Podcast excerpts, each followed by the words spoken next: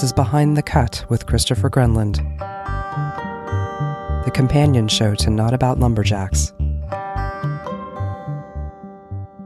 I can't say for certain that Shadow Dancers was the first real short story I ever wrote, but I know it's at least one of the first. It's one of the only stories I wrote that my dad ever read before he died when I was in my early 20s.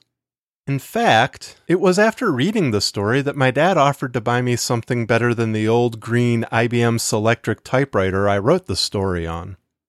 I opted for a portable Smith Corona word processor, even though my dad offered a computer.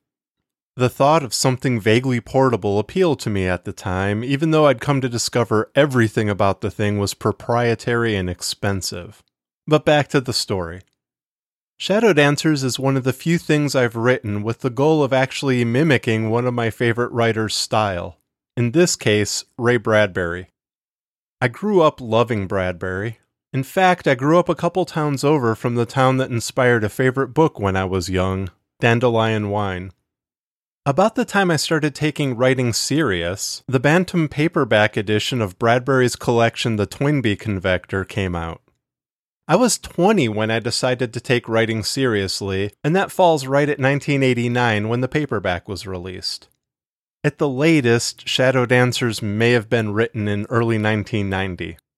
Forgive me for not remembering precisely when I wrote it, it was 27 years ago.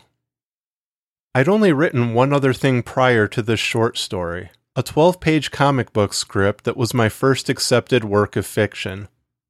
Probably not even a full year later, I took the only creative writing class I've ever taken, and it was at that point that I started showing other people my writing. The story still holds up for me, and the only thing I've changed since then is the removal of a description of the kids leaping into the air. It was one of the only times I ever really tried writing beyond my abilities back then, and the result was terrible. It was this bit about four pairs of shoes leaving the ground, hovering in the air as the sunlight disappeared and cut them free from their shadows, and how their feet came back down, creating these puffs in the dust and the dirt like tiny bomb strikes. Something like that. I can't remember, but it was bad. And if you're thinking, well, that doesn't sound so bad, trust me. The description I just gave is far more elegant than the clunky bit of forced mood inserted at that point in the story. When a good friend who read it said something to the effect of, I can see what you're trying to do here, but I don't think it's working, it also became one of the first bits of writing that I ever cut out of a story. I do have a soft spot for this story, and I suppose I always will. I can read it and imagine my old neighborhood on the far side of Mundelein, Illinois, nestled in a pocket flanked on one side by a community park, wheat fields and marshlands to the north, and a large seminary in the woods to the east. St. Mary of the Lake for anybody who's into that kind of thing. Mundelein was my green town, and knowing it wasn't far from Waukegan, the town that inspired Bradbury's green town, meant something to me growing up. But I suppose what matters most about this story is it's one of the few things my dad read that I wrote.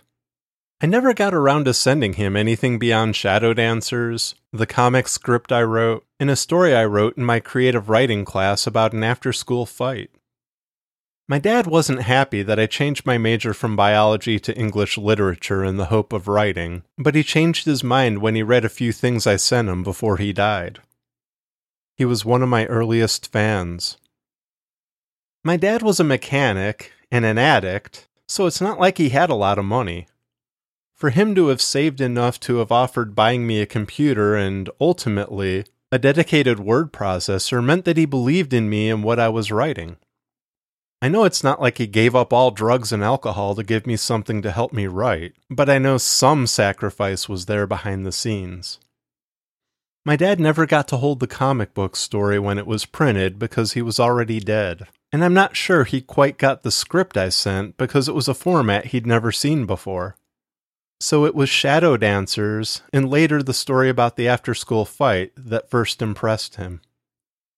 When he died and I went to go get his things in Missouri, the three stories were carefully placed in a drawer with some other things I'd sent him over the years. I suppose there's a bit of my dad in this story, and also a bit of me. We both dreamed about traveling to exotic places, but we never got the chance. So, a tale of imagination about a boy's shadow separating from him so it can take off and live a life of constant adventures appeals to me. And I'm guessing it's that aspect of the story my dad liked as well.